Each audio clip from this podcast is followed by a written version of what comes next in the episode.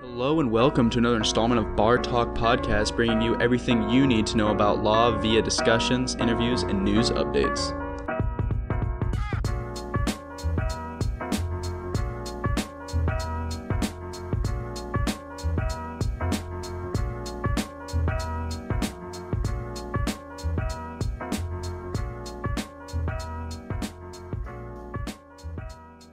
Started. Uh, welcome, everybody, to another edition of the Omaha Bar Association Bar Talk podcast. I am your executive director, Dave Summers, and I have the pleasure today of sitting down with Justice Funk of the Nebraska Supreme Court to discuss cameras in the courtroom, media, and their covering of the courts in his role as, I believe, you are the co chair of the Bench Media Committee, correct? That's correct. we thought that this would be relevant, certainly for anybody listening to uh, legal news through our podcasts and wanting to know about what's going on in the cameras in the courtroom, what you've seen on the nightly news and in the newspapers, and um, answer some of the questions that you have as to why there's uh, cameras doing certain things and why they are doing other certain things. Justice Funk, welcome. Thank you so much for having us here today. Thank you.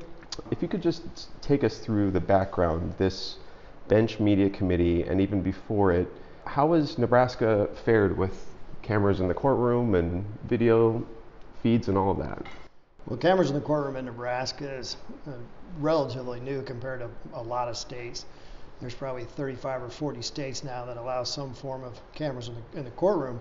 Iowa's been doing it for probably 30 or 35 years. And so we started, um, Judge Hutton from Sarpy County and myself, uh, Judge Rehmeier and, and Doug and, and District Court in Otoe County, Judge Korslund and, and, and Gage County, all kind of started pilot projects to allow cameras in the courtroom. Uh, Judge Hutton and I did it in Sarpy in the jail courtroom, um, and we used just uh, really it was really for arraignments and bond settings, and so the media could come in and do it that way. Judge Korslund was the first to do it in a trial. He did a jury trial, I think it was a murder trial, uh, and did that in, in Gage County. And then Judge Rehmeier did several of them, including the uh, State v. Kofoed bench trial in, in Doug, or Cass County. So we started doing this probably 2007, 2008, uh, and so lots of districts in the state adopted um, kind of pilot project rules to do this. And so we had a hodgepodge of rules cut across the state. And the Chief Justice obviously was a, a big advocate of the courtroom. He wanted to do this and thought it was good for the the judicial branch for people to see what goes on in the courtrooms and how difficult uh, the job is for the judges and the lawyers. And uh, that was a good opportunity to expose the public to what happens in the courtroom. So he was a big advocate of moving forward with this, and uh, the concern was having 10 or 12 different rules across the state. So he asked myself and Judge Rudelsdorf uh, to put together this group to unify or do uh, unified rules for, for the whole state. So we asked Judge uh, Hutton and Judge Otepka, who were on the bench media committee. Uh, originally, they were doing that for years. They call it the People Committee and asked them to join this group. And then we got a couple other judges across the state, and we started working on uh, unified rules for uh, the whole state. That took about a year and a half. Uh, we got a lot of input from the media. We got input from the district judges, the county judges, uh, the court administrator's office, um, and then finally got to rules that we felt comfortable with, and we submitted those to the Supreme Court. The Supreme Court put those out for publication or comments, and, um, and then adopted them really, I think the end of about November of 2016. Uh, took effect then in, in March of 2017. So we've been going at it for almost a year and a half now, almost two years. And what would you say the report card is back so far? It's it's positive. It, it's really been it's been pretty seamless transition. And you know, we talked to the judges in Iowa before we did this, and we kind of got their input on how the process worked. And, they told us they didn't think it was a big deal. They thought it was, you know, it would be no problem to implement it in Nebraska. And I think the key to us doing this was we got a lot of buy-in from the judges. Uh, we let them uh, kind of help fashion what the rules would look like, give their input. So I think that was really important. We asked the, the bar association for input. We got input from attorneys. We um, talked to you know the prosecutors. We offered to talk to the defense attorneys. Um, we tried to get input from all the stakeholders across the state and to see what you know their concerns were. Then we tried to tailor the rules to um, to address those concerns.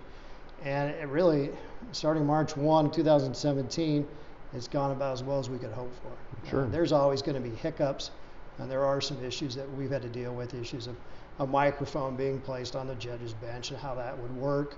Sometimes there's a denial for um, media requests and uh, what the process is to deal with those denials, things of that nature. But all in all, we're very satisfied with, with the effort that uh, has been put in and the results. It really, I mean, the end all be all of it is educating the pub- public as to what's going on in the court system, right? Well, really, I mean, in years gone past, it was people came to the courthouse to see the news. That's where mm-hmm. things happened, and they came to the courthouse and they watched trials and see what was happening in their communities. And today, that's not feasible. And there's so many cases going on, and people um, are busy in their own lives. So this is an opportunity just for the, the, the general public to understand what's happening in, in our courtrooms in Nebraska. And it's neat to turn on the news and you see a story about a, a, a specific case uh, a ruling by a judge, a sentencing uh, by a judge, uh, and a lot of t- those cases now have video of what's going on in the courtroom. A lot of them even have audio, which allows the general public to hear what uh, the attorneys argued, what the litigants uh, may have said, what the judge decided on. So I think it's a, it's an opportunity to expand what, what, what we do every day to the general public so that they can see what's going on and, and what we're doing has there been any statistics about news stories uh, covering um, the justice system, covering the courts m- more because of this new? We initiative? don't have, we haven't done a lot of uh, statistical analysis yet. When we started the process, we one of the first requirements was the media had to be credentialed. Uh, we would make sure that we had um, uh, proper media in, in the courtroom using the expanded media coverage. So we asked that they be credentialed. And in March of 2017, we had 300 media credentialed as of that date. And that number is only growing since then. And uh, so that's one statistic that we rely on and say, you know, that's, that's a pretty good number. Um, but all in all, we don't have the exact, we know how many requests there have been. We know, um, you know what kind of cases they are, but we've not really put that together in, in any form to re- revisit that at this point. If you could just briefly outline some of the things that aren't allowed to be covered. You mentioned, you know, a mic on, on the judge's bench, things like that. What, what are the restrictions that are out there and, and why can't, can't that be accessed or, or videoed? The biggest thing that, that we're concerned about and we, were, we uh, preclude is covering the, the jury uh, in any type of jury trial so that uh, in, before the trial there's jurors congregating in the hallway, they can't be videoed uh, during voir dire, um, jury selection, you can't video, and you can't video the jury coming or going to the trial or during the trial. Um, we will allow the rec- the uh, the receiving of the verdict, but we won't allow any video of the jury when that's being done. And the reason is that we want the, the general public to feel comfortable making those decisions. When judges make decisions, they understand that they're going to make those decisions. It's going to be public, and they've signed up for the responsibilities associated with that. With a juror, uh, it's your civic duty and obligation to be a juror. Um, you don't have a lot of say in whether you're going to be a juror or not, and we don't want people to uh, be hesitant to be jurors because they might be shown on TV. So that's probably the biggest preclusion or pro- uh, prohibition is to prevent the jurors from being seen on, on TV or on the radio. So that's uh, that's a big one. We don't allow it in juvenile cases for obvious reasons. We don't want to have those issues um, put out there and, and uh, mar a, a, juvenile's future and, and, have that to come back to, to be a concern for them as well. Um, and we don't do it in pretrial motions at this point just because we don't want to uh, potentially taint a jury pool. Mm-hmm. Um, and that, that's something that we're revisiting and reconsidering and how much that's a real concern or not. But initially, that was a concern we had. And so we don't want issues like confessions uh, that may be a, a issue on motion, uh, motion to suppress to uh, be covered by the media and then that to be put out there and then the judge were to grant the suppression, the, the confession doesn't come in and then uh, all the potential jurors have heard the confession, have seen it on TV, and it never comes into trial. So those are kind of the issues that we're concerned about. I, bel I believe, if I understand it right, there's been an education of the media along with this, so that when they are covering these things, they, they understand better what uh, what's going on, the processes, the the procedures in place. Um, can you talk a bit about that? We thought uh, it was really important to uh, educate all the stakeholders involved in this rulemaking process. So uh, we came, as we mentioned, to the district judges and the county judges and took their input and educated them what the rule would look like. Uh, we went to the uh, County Attorneys Association, had that same conversation. Uh, we've done that with the media. Uh, and we made a commitment, this committee made a commitment to all the stakeholders that we were going to be here long term to deal with issues that come up and to continue to educate all the parties. Now, the, the attorneys are pretty educated on it, and they have a good handle, and I don't think there's a need for additional education. But the media, uh, obviously, there's uh, turnover with the media. We have a lot of young reporters and journalists coming to the courtroom to cover cases, and that may be the first time, the second, second time they've ever been to a, a, a courtroom to cover a case. They may not know what the case is all about. They may not know the difference between a preliminary hearing and arraignments. So we wanted to take this opportunity to educate the media so that when they came to the courtroom to cover something, they had an idea what they were going to cover. Um, that was twofold. One was that we didn't want them to disrupt the proceedings. We didn't want them to um, try to you know, put themselves where they shouldn't be in the courtroom or uh, uh, get under the ire of the judge by, by doing something they shouldn't be doing. But two, we wanted them to be accurately reporting what happened in the courtroom. We wanted them to understand why there was this proceeding, what this proceeding was about, what was the goal of the proceeding, why the judge uh, make the decision uh, the judge made. Um, so we want to educate the media so that they, they accurately report what happens in the courtroom. And so that's been something we're doing ongoing. Um, it's a process. The bench media group is, is made up of judges, attorneys, and media. And so we meet at least twice a, a year, and subcommittees meet uh, more frequently. And we talk about these issues. And that's just another opportunity for, for us to educate the media. And the media on the bench media group are um, more seasoned uh, journalists, been around for, for quite a while, uh, very experienced. They understand this, but it's an opportunity for them to then take back our message to the younger journalists and talk about these issues. And hopefully, when they come to court, they're having a better grasp of what's really happening. So, giving the, the media this expanded um, coverage, a taste of it, have you found that they're they're pushing back and wanting even more, and, and we have to pump the brakes on some of that? Well, we laughed. It was kind of like Christmas for them on, on March 1st, 2017. Now, they'd always been allowed to be in the courtroom and report their stories, but they didn't have the opportunity to bring in the video and, and make video. They didn't have the opportunity to bring in audio and make audio. Uh, and so, coming March 1st, they were in a lot of cases. Um, Douglas County obviously was a very, very busy county for that. Uh, we found out Madison County, uh, Norfolk area, uh, there was a very busy area as well. And part of it was because of the, the, the media outlets in, in Madison and Norfolk were very excited about being in the courtroom. And so they made a lot of requests and came to the court a lot. So uh, they have been, I think the media's been very excited about this opportunity and they've used it to the fullest capacity and, and they've implemented a lot of the video and the audio into their stories. And it's, it's neat to be able to see that on the news when you turn on the news at night. Um, but when you talk about the next step, obviously we have set some limits, such as you can bring in one camera. Um, in Iowa, they can bring in multiple cameras. And so uh, the media would like to bring in multiple cameras in Nebraska someday. And what that does is allow them to get uh, maybe a different perspective during the proceeding. They can cover the defendant while they're covering the, the witness, uh, things of that nature. Um, so that's one request. The request for having uh, wireless microphones on all the tables and, and the judge's bench is another request. And so we're working through that and we're talking to the judges and seeing what concerns they have um, and what issues we should be aware of before we make any changes to the rule. But yes, the media, as would be expected, they're excited about it and they want to keep using it to the best of their ability.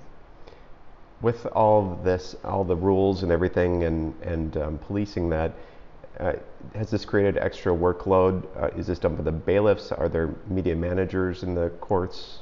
We have media liaisons, is what we call them. And it's, uh, in the state of Iowa, that is a, a media member. So for example, Roseanne Shannon, who was formerly of KETV, was the media liaison in Iowa, in the, in the western part of Iowa. And her responsibility was if somebody wanted to cover a proceeding, she would they would make that request to her. She would make it to the court. So the court was getting uh, one request from from one outlet.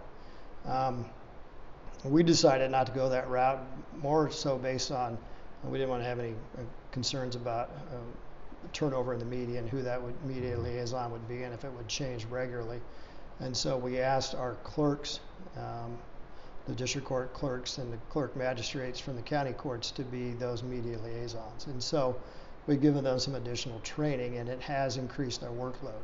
Uh, they deal with every request that comes in by the media and they have to process that request, they have to give it to the judge, the judge has to uh, rule on it, there's an order usually that's entered, and then they have to submit that order back out to, to the media. Uh, when the media comes to the hearing, usually those are the, the clerks are the ones that they talk to. Um, they find out where they're supposed to set up, uh, what time they're supposed to be there beforehand, and what time they can leave during the proceedings. And so there is a, there is more work to be done by the, the clerks, and so we appreciate their efforts. Uh, it's not we're trying to keep them busy. We're, they're very busy already, but it, it's just an important role I think for the courts and and the clerks are very professional and do a nice job of of making that relationship and building it. And taking a step back from from the um, bench media committee, the Supreme Court and the Court of Appeals have had their proceedings all live webcasts for for decade for a decade or more. Is that right? Yeah, I think it's been at least uh, 2005, 2006, maybe for the uh, the Supreme Court, and uh, they partnered at the time with NET Television, and NET put uh, permanent cameras up in the Supreme Court. I, I don't know about the Court of Appeals. I'm assuming there's per- permanent permanent cameras there as well. Uh, and then they're live streamed on NET's uh, website, and then they're archived, and so uh, people can go back and, and, watch those at a later time.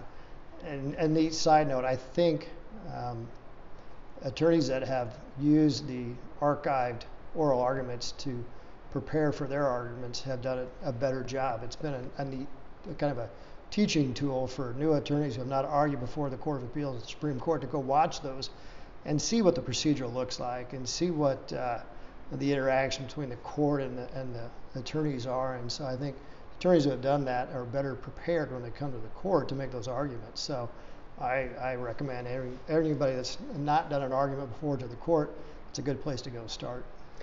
And, and that's sort of something that I'm interested in with the Omaha Bar Association and talking with Creighton Law School to see if there's uh, a way that we could do that sort of live streaming of district court or county court for the law students, for the, the young bar, if they want to come to the law school and, and see that. Maybe it's a closed circuit sort of thing, but um, this has sort of opened up my mind. Could we do that at a local level? Um, it, maybe not for public media consumption, everything like that, but but more for the learning um, side of things because, as you said, it is a great teaching tool for the younger attorneys to see that. And I, I just enjoy watching some of the bar members that I know down there. yeah, and, and really for, for the, the appellate courts, it's it's an easy deal. And, You know, the cameras are there and, and all the process is in place. For the, the trial courts, it becomes a little more difficult because of the uh, the media doesn't have time most often to sit through an entire trial, and that's the downside. It, we knew that going in that the, limited resources for the media, they wouldn't be able to sit in a, in a court hearing for days and days like like we would get to do as as judges and attorneys. And we knew there'd be only small snippets, but you're right. That's a great opportunity if we can do more of that, and we get the media have covered trials start to finish and on in some instances. If we could do more of that, it would be a great learning tool for the uh, the young uh, law students in law school that want to be litigants. Let's go see what uh, what's happening in Douglas County today. And there's great stories to be told each and every day, and, and complicated cases, and uh, intricate legal maneuvering by the attorneys. And so, it would be a great teaching tool for them. And I think that's something that it may not be the media, they may not be able to do it for us, but uh, at some point maybe that's the law schools will, will come with, with some funding and say, hey, how about we we do this and we, we put cameras in, uh, you know, a judge's courtroom and get permission to do so, and they use that as a kind of a training tool for, for the new attorneys. So I think it's a, just another opportunity to take this um, expanded media coverage into another another layer that we haven't thought of yet. Where where does Nebraska stand with the neighboring states and, and how they handle um, cameras in the courtroom? Are, are are we getting to the same level? Are there crazy outliers on either side of us, or what does no, it look like? I'm not completely sure on what a lot of the states are doing. You know, Iowa was one we were very familiar with because of the fact they've been doing it for 35 years, and so we, we kind of cherry picked a little bit off their experience. We found out what what did what worked and what didn't work, and what things to steer away from, and and really our rules were, were taken from their rules and, and, and tweaked and refined to better fit Nebraska's needs. Um, but I think this is coming more and more. I think uh, even the United States Supreme Court, there's a push for them to start airing their oral arguments uh, by video and audio live, and that hasn't been adopted, and I'm not sure that it'll be done anytime soon. But at least the push is there now. People see the importance of it, and again, I mean, as a, as a lawyer, as a judge, uh, it's interesting for us. But if, if you're a person of the general public and you're excited about some issue and you want to see it, the chance of driving to, to Washington D.C. and sit in the Supreme Court and watch an argument is just not going to happen. And so, as Americans, maybe we have the right to, to see that happen and, and, and watch it. Now, there are obviously obviously concerns about safety and, and security and things of that nature, which are, are being addressed. But um, I just think it's going to happen more and more. And I think, like I said, I think there's 35 or 40 states that are doing some type of expanded media coverage now, and so uh, we're we were kind of the outlier before, and, and now we're kind of back into the mainstream. So. And as I understand it, uh, radio, TV, and newspaper. Those are all the credentialed media. No, no, uh, no blogging yet. Nothing like that. Website only based stuff. There are certain requirements, and you have to be. And I don't have them in front of me now, but you have to be, um, you know, part of a, a paper in general circulation. I think at least one one publication a week or something of that nature. You're affiliated with one of those papers. And the reason was that we just didn't want to expand it too far early on um, and to get people that maybe were not as um, trained or educated uh, about the court process coming in and, and blogging um, live and, and, being disruptive or something. You know, the, the key in, in all this is we uh, litigants have a right to you know a fair trial, and we have to make sure that our rules don't uh, jeopardize or you know inflict on that uh, that that fair trial. And so we've been very cognizant of that, and uh, the judges have a difficult job to do. I was a trial judge for uh, nine years, and so I appreciate uh, the, the rigors and stress of that that position.